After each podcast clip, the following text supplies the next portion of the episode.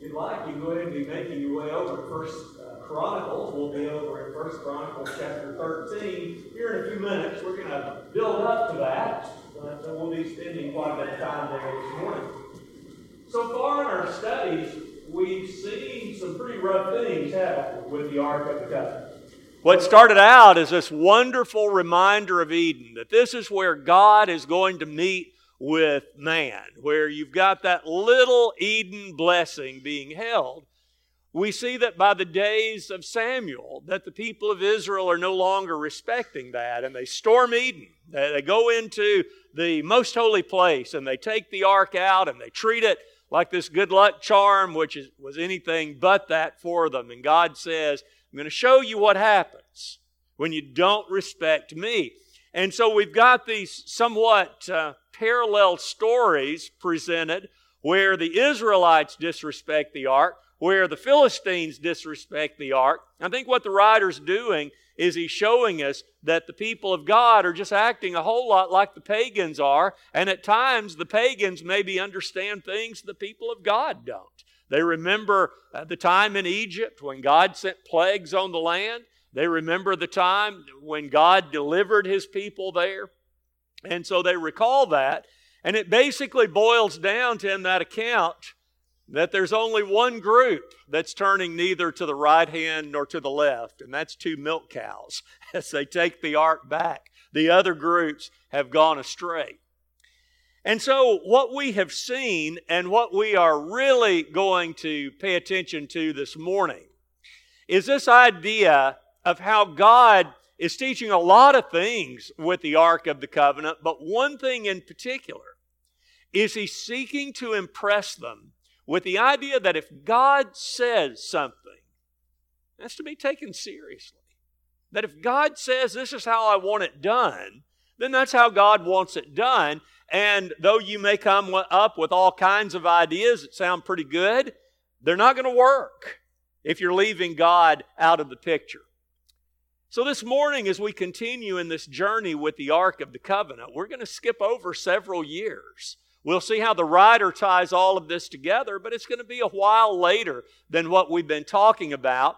And we need to just in passing talk about a time period when we really don't hear much about the Ark of the Covenant. We know that Israel had demanded a king of Samuel, and Samuel was upset about that. God says, Give them a king. I'll show them that this, this is what they think they want, that they really don't. And so here's Saul, who appears to be exactly what a king ought to be. He's tall and he's good looking, and he seems very, very humble in the beginning.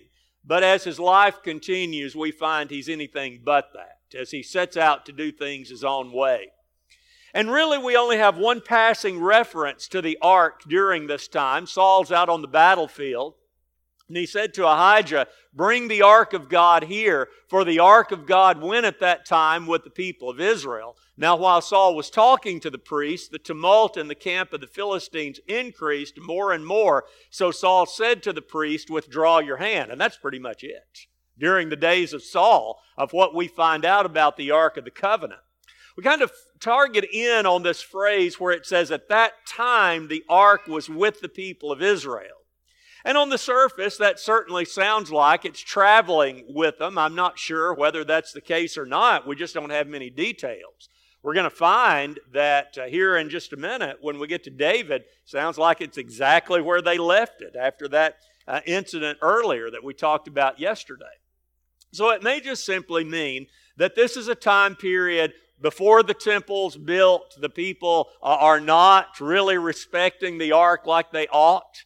In fact, David's going to help us a little bit with that. He's going to say, in talking about the days of King Saul, he says, Then let us bring the ark of our God to us, for we did not seek it in the days of Saul. So he gives somewhat of a testimony, which we'll also talk about here in a little while. So that's all we know during that time period.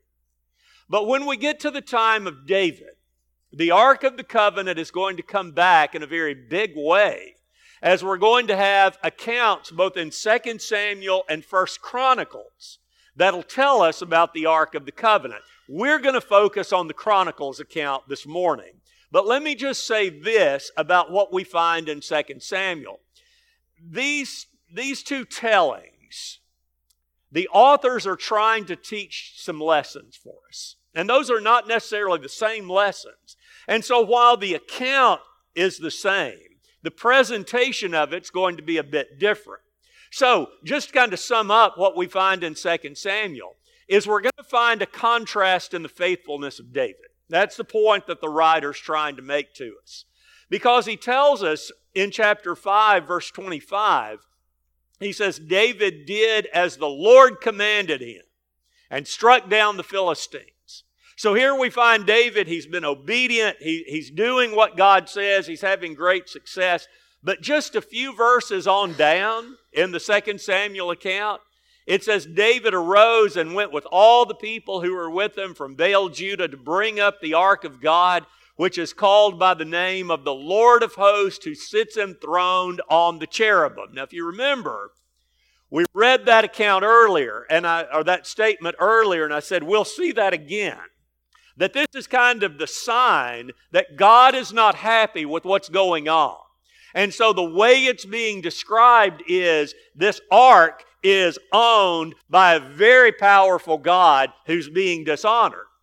And so, as the writer of 2 Samuel is taking us through the account, he says, You know, David was really doing well. He was following God, he was listening to him, he was winning battles. But then, when we come to the Ark of the Covenant, David's going to get way off track. And he's going to learn the exact same lesson that the people in the days of, of Eli had to learn when they took the ark inappropriately. Now, when we come to the Chronicles account, I think our author here is trying to show us the answer to this question What kind of king is David going to be? And he's going to use the telling of the Ark of the Covenant and a couple of other surrounding stories to answer that question for us. That David's at a time of decision. He's got to decide what exactly he's going to pursue, what kind of life he's going to live as the king of Israel. All right, so with that kind of as our backdrop, let's go ahead and get over into the Chronicles account where once again we're going to see a terrible incident of the ark being very much disrespected. And so we're here we've got David. And David, I think, has a very honorable idea. He says, I've, I've taken this city, I want to make this city the city of God. I want to have the centerpiece of this city, God's presence among us. And so we find here that he makes the decision that he's going to bring the Ark of the Covenant to Jerusalem. Now, the way the writer is going to explain this to us is very much understated. He's building up to a point, but let's look and see these different things that he tells us. Beginning in verse 1, it says, David consulted with the commanders of thousands and of hundreds and with every leader. That's what a good king does, right? Good king is going to talk to his people. He's going to talk to his army. He's going to say, let's, let's bring the ark back. And so he's getting that uh, with them and their approval. Then we look at verse 2, and the momentum's beginning to build a bit here. We're beginning to see David getting excited about this. And so David said to all the assembly of Israel, If it seems good to you, and from the Lord our God. Let us send abroad to our brothers who remain in all the lands of Israel, as well as to the priests and Levites in the cities that have pasture lands, that they may be gathered to us. All right, so once again, we're finding David sounding pretty good. He says, if this is good in your eyes and if it's good in the eyes of the Lord, we're going to send, we're going to get the Levites, we're going to bring all this back. It's going to be this really fantastic parade of bringing the ark into the city. And then he does what many politicians do. He begins to contrast himself with others who've preceded him. And so in verse 3, he says, Then let us bring the ark of our God to us, for we did not seek it in the days of Saul. Now, we still find that, don't we? You listen to any current president, and he may not ever mention the name of the guy who preceded him, but he'll say something like, In the previous administration, things were not done the right way, but, well, that's exactly what David's doing here. And he may very well be right with that. Certainly, it seems like Saul is not consulting God like he needs to. So he contrasts that with what he found with King Saul. But then we get to a point where we have to say, okay, is, is this really a good thing that they're doing?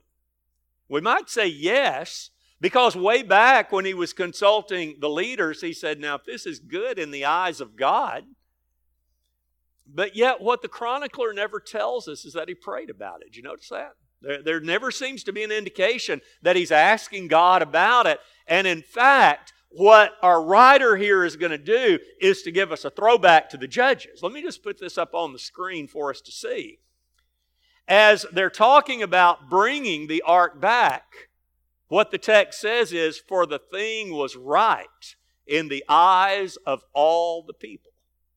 That's kind of the theme of Judges, where it says the people are, had no king in that day and they were doing what was right in their own eyes.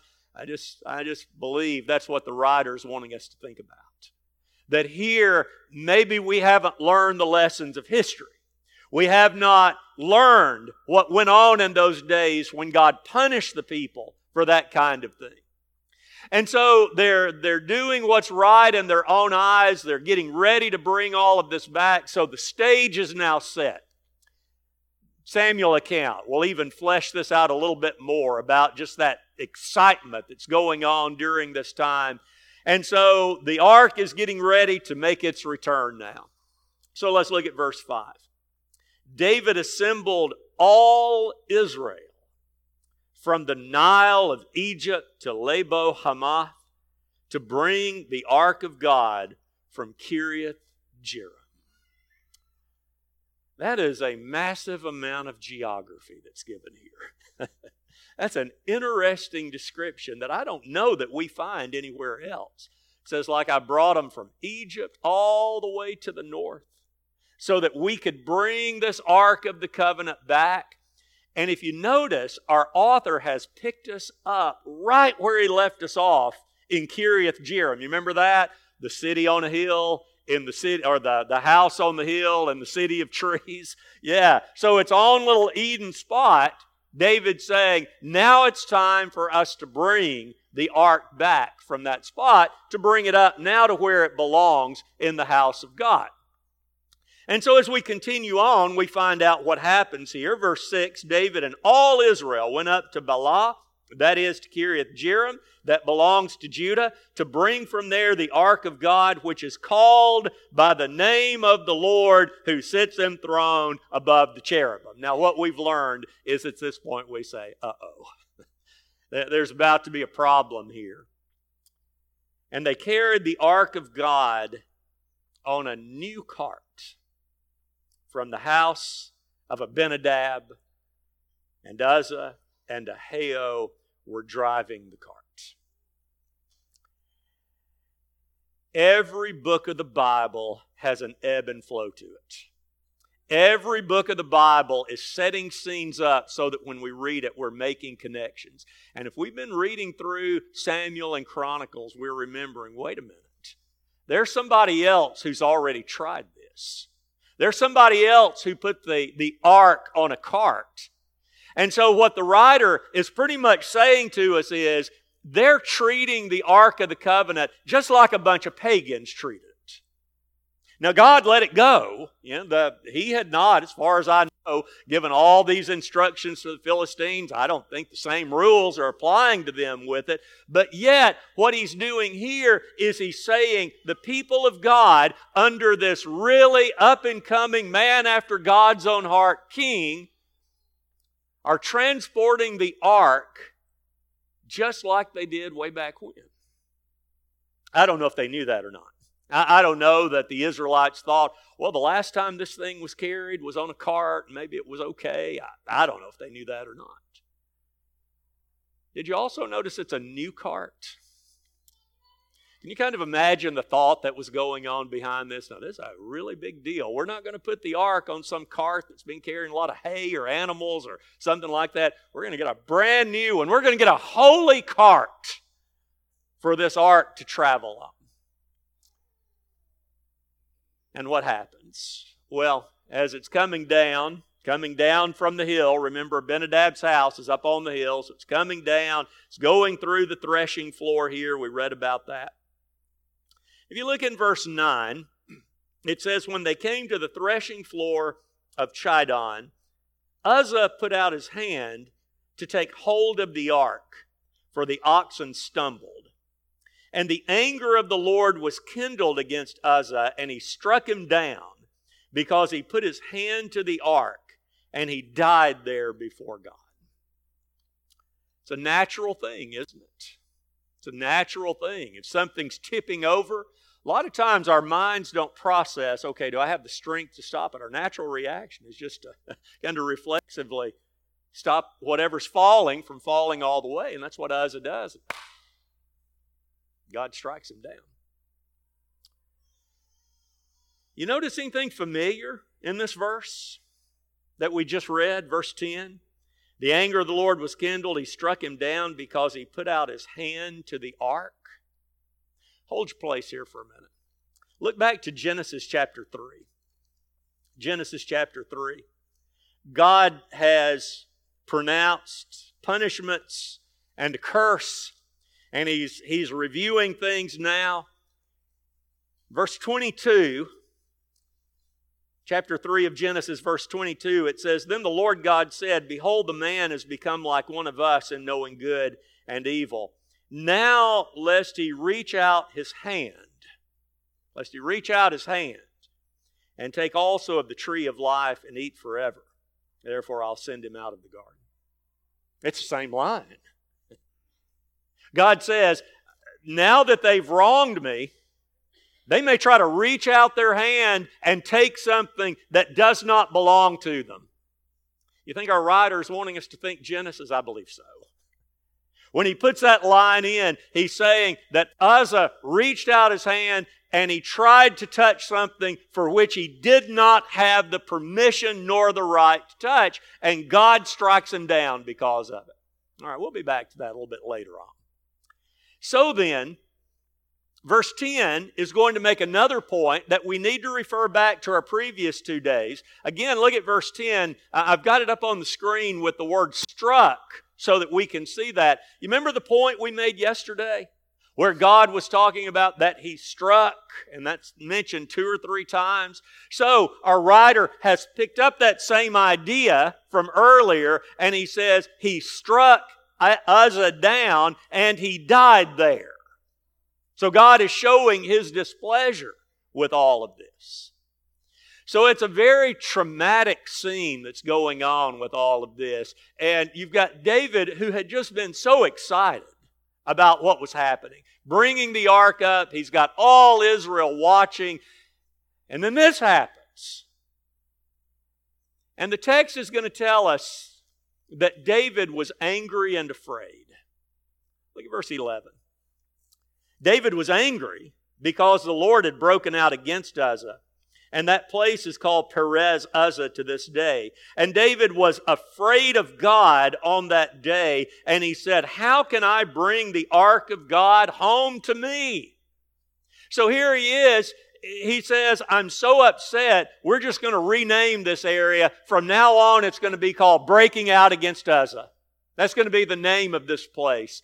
And it's going to contrast then if we were looking in the second Samuel account where something else is named breaking out, let's just take a look at this.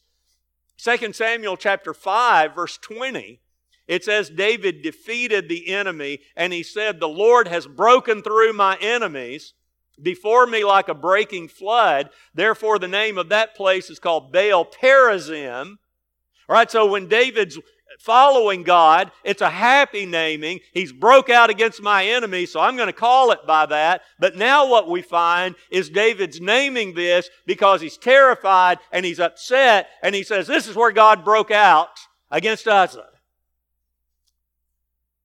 So then, we're finding a king who realizes what it's like to be on outs with God.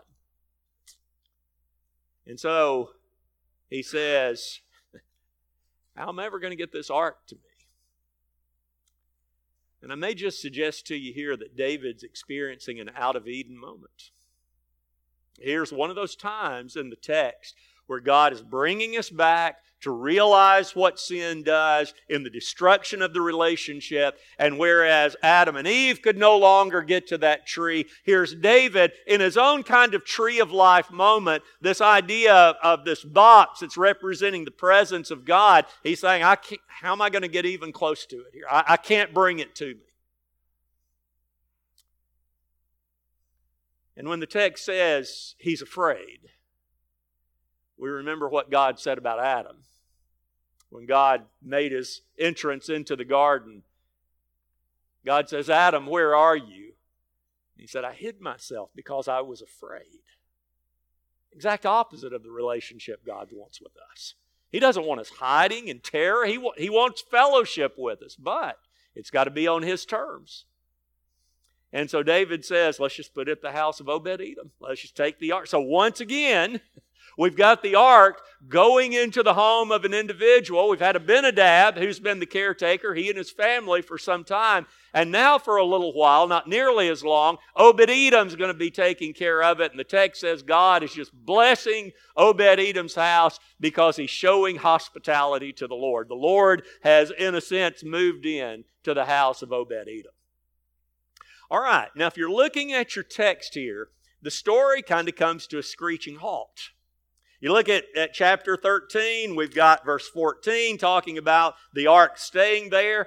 And then you've got chapter 14, which almost appears to be totally out of place. It's kind of like the, the writer says, Oh, let me just insert a couple of stories here. Got a little space in my scroll. I'm going to stick them in here. That's not the case.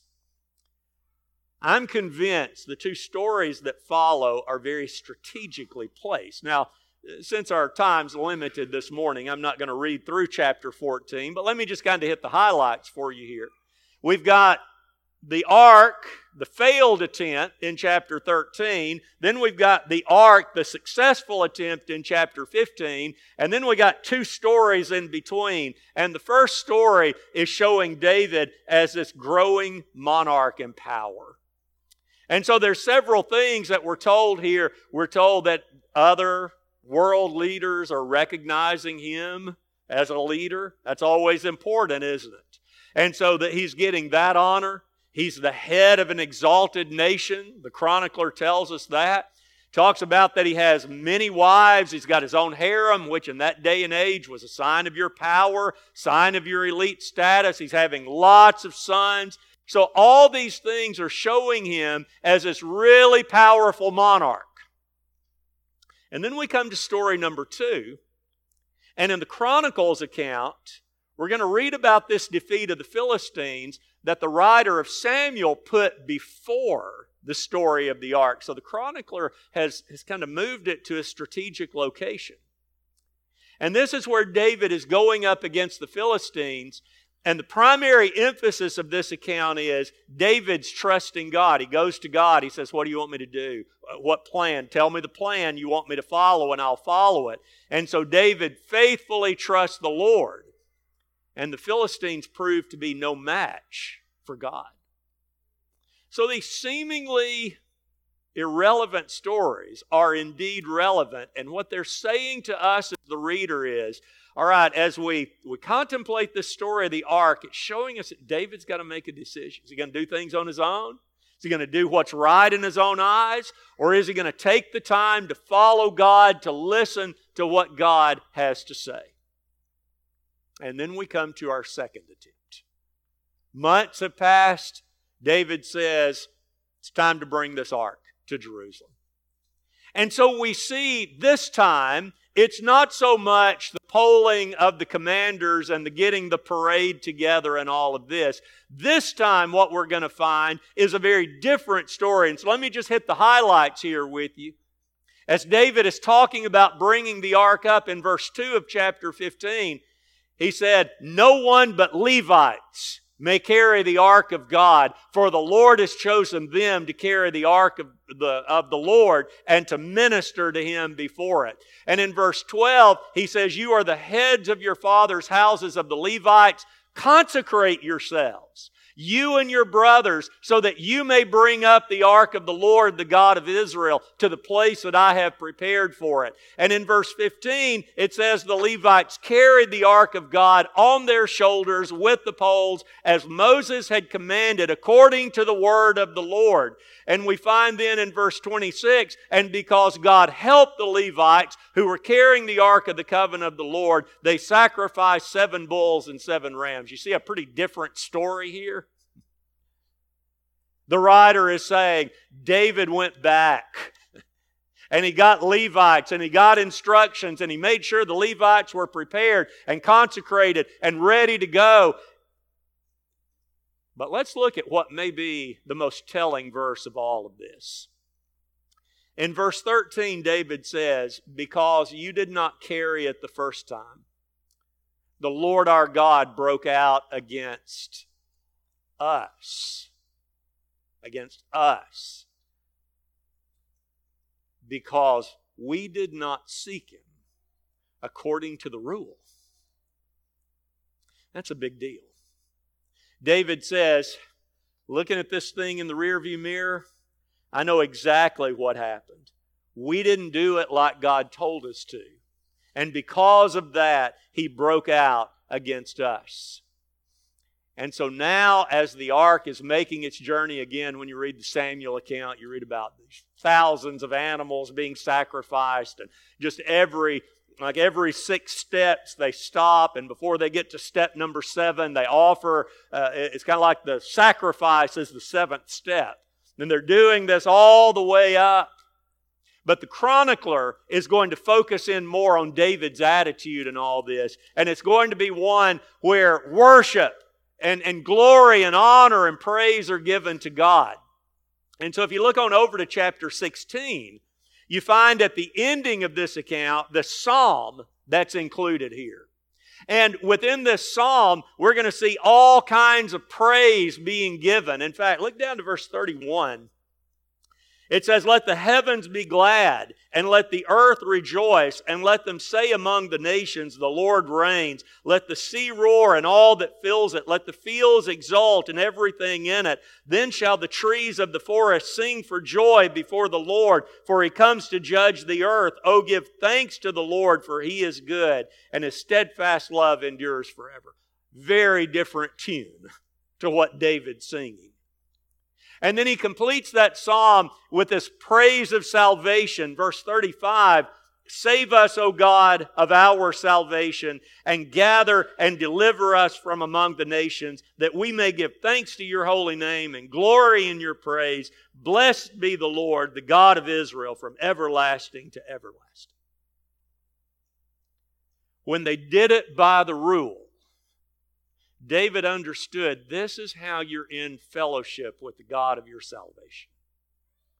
Now, let me just point this out also. That when we're looking at this section, what David learned, we must learn. This section is not simply here to give us an historical account of the ark. It's here to show us a principle that jumps the testaments. That when God has a way of doing something, that's what He expects to do. And so it's, it's a way that we can learn how to establish the authority for what we do. Both negatively and positively, we can learn that we see, first of all, that it's not by the appearance of good. I mean, this thing looked like it's a great idea. You know, we'll get the ark, we'll make a lot better time having it on a cart, let the animals do the work. Didn't happen. And I wonder how many good Christians and good churches have gotten off base because they've said, well, this seems like a really great idea for promoting the gospel. This seems like a really good idea. And what should be ringing in the ears is the book of Judges is that when something seems good in your own eyes or, or good in your own hearing, you better stop for a minute and make sure God's on board with this thing. And so we don't establish our authority on the appearance of good, and we don't establish our authority by the failure of someone else. I think that's a real danger for a lot of us. And we, we start looking at our lives, and we know they're not exactly what they need to be, And the statement is something like, Well, I know I'm not perfect, but. And then we'll give an example of somebody who's a failure. Well, was that okay? I mean, was it good for David to do this because Saul had kind of messed things up? No. That's an inappropriate way to establish authority. And it's not by large numbers. You had Israel turning out, everybody's excited, everybody's cheering. But large numbers don't indicate that this is the right thing to do. Now, I may need to, to go down just a little short rabbit trail here. I think sometimes we take this to an equal and opposite error. And, you think, you know, if you can get a church down to five or 10 or 15 people, now you got the really solid people there. You know, this is a really faithful church. We're small, so that proves we're faithful. That's a bogus idea. It may just be you're so ornery nobody can get along with you, right? So, numbers are not the tell. So, on the one hand, we don't say, man, we're doing really great. We taught 300, we taught 400 people. Nor do we say, man, we're down to 15. Both are missing the point here. It's the idea that you're not establishing your authority by the consensus of the crowd. Everybody's not taking a vote to decide what's the best thing to do. Now, this, this story teaches us all of those things in the negative. What it teaches us in the positive is authority always flows from God. That's where it comes from. And when David says, the reason he broke out against us is because we didn't do it by the book, we didn't do it by the rule. He's telling us all these centuries later the exact same principle we need to hear. And so, if God has said to do something and He has specifically told us how to do it, that's how He wants it done. And we don't start saying foolish things like, well, I know that was the case in the first century, but times are different now. No, no. If God said, it's what we do. And on those occasions where God has left certain things up to our judgment, we use the godly standards and the godly principles to make sure that we're doing it in the way that He approves of. That's how authority is established. Now, let me just make a couple more points about this. I think one of the hard things in this account for a lot of people is to reconcile this bursting forth God as being a God of mercy. This is what trips a lot of folks up with the Bible. You know, they're they're rolling along and they get to the flood and here's God killing people and you get to the later in, in the book of Genesis and you got death occurring and then you get on into Joshua and lots of people are dying. It's like, well, how can a loving, merciful God be this God who's killing people? I understand it. I struggle with some of those things too. But it's always understanding that God has a righteous motive in mind.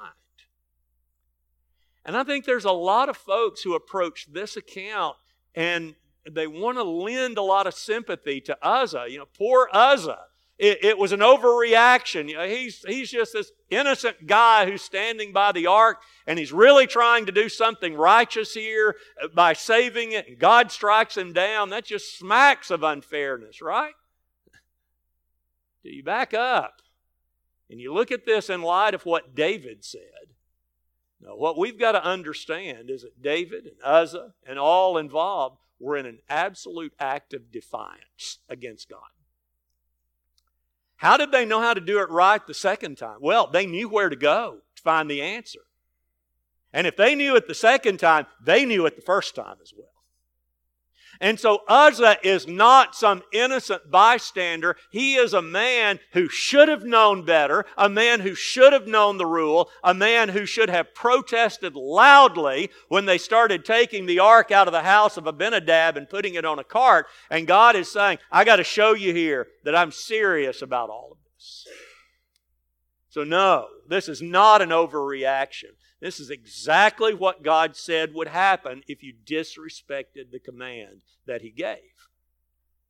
And that's what David admitted. And he broadens that, striking against Uzzah to striking against us, because he says we're all standing condemned in this. We've all done things the wrong way.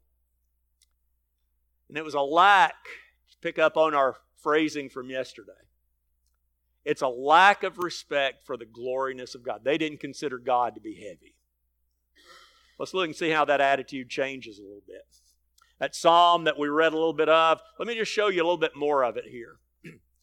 Glory in his name. Let the hearts of those who seek the Lord rejoice. Declare his glory among the nations. Ascribe to the Lord, O families and people. Ascribe to the Lord glory and strength. Ascribe to the Lord the glory due his name. Bring an offering and come before him. Worship him in the splendor of holiness. Save us, O God of our salvation, and gather and deliver us from among the nations that we may give thanks to your holy name and glory in your praise. You, you see a different man here?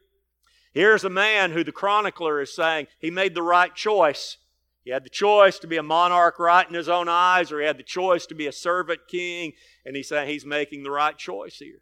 He's glorying in the name of God, and he's recognizing that.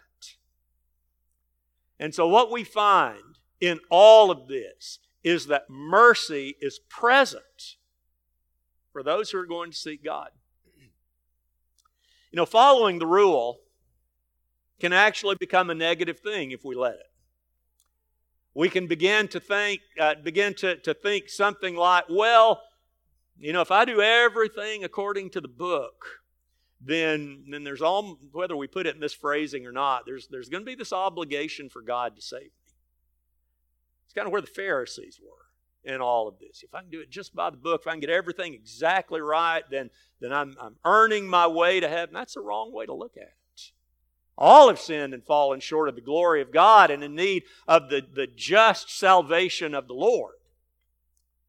The reason we follow the book is because we respect and love the God of the book. You see, it's not for our own glory, it's for His glory.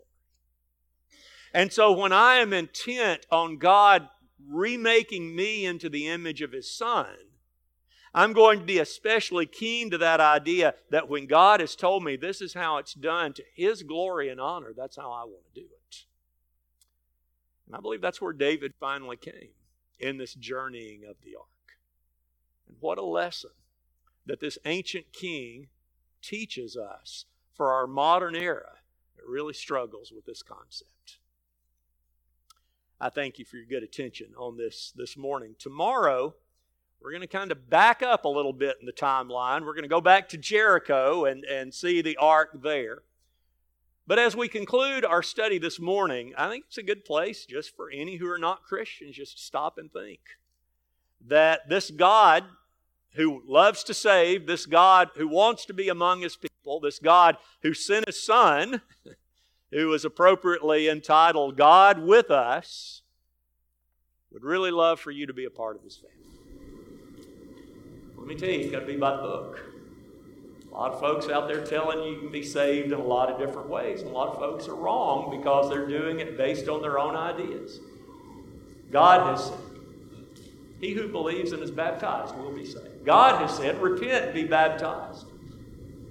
And I hope you're ready to do that this morning. So, if your life is in need of, of this God of glory that we've seen, if you're ready to take Him seriously, by no means put off that salvation any longer. You can come as we stand and sing together.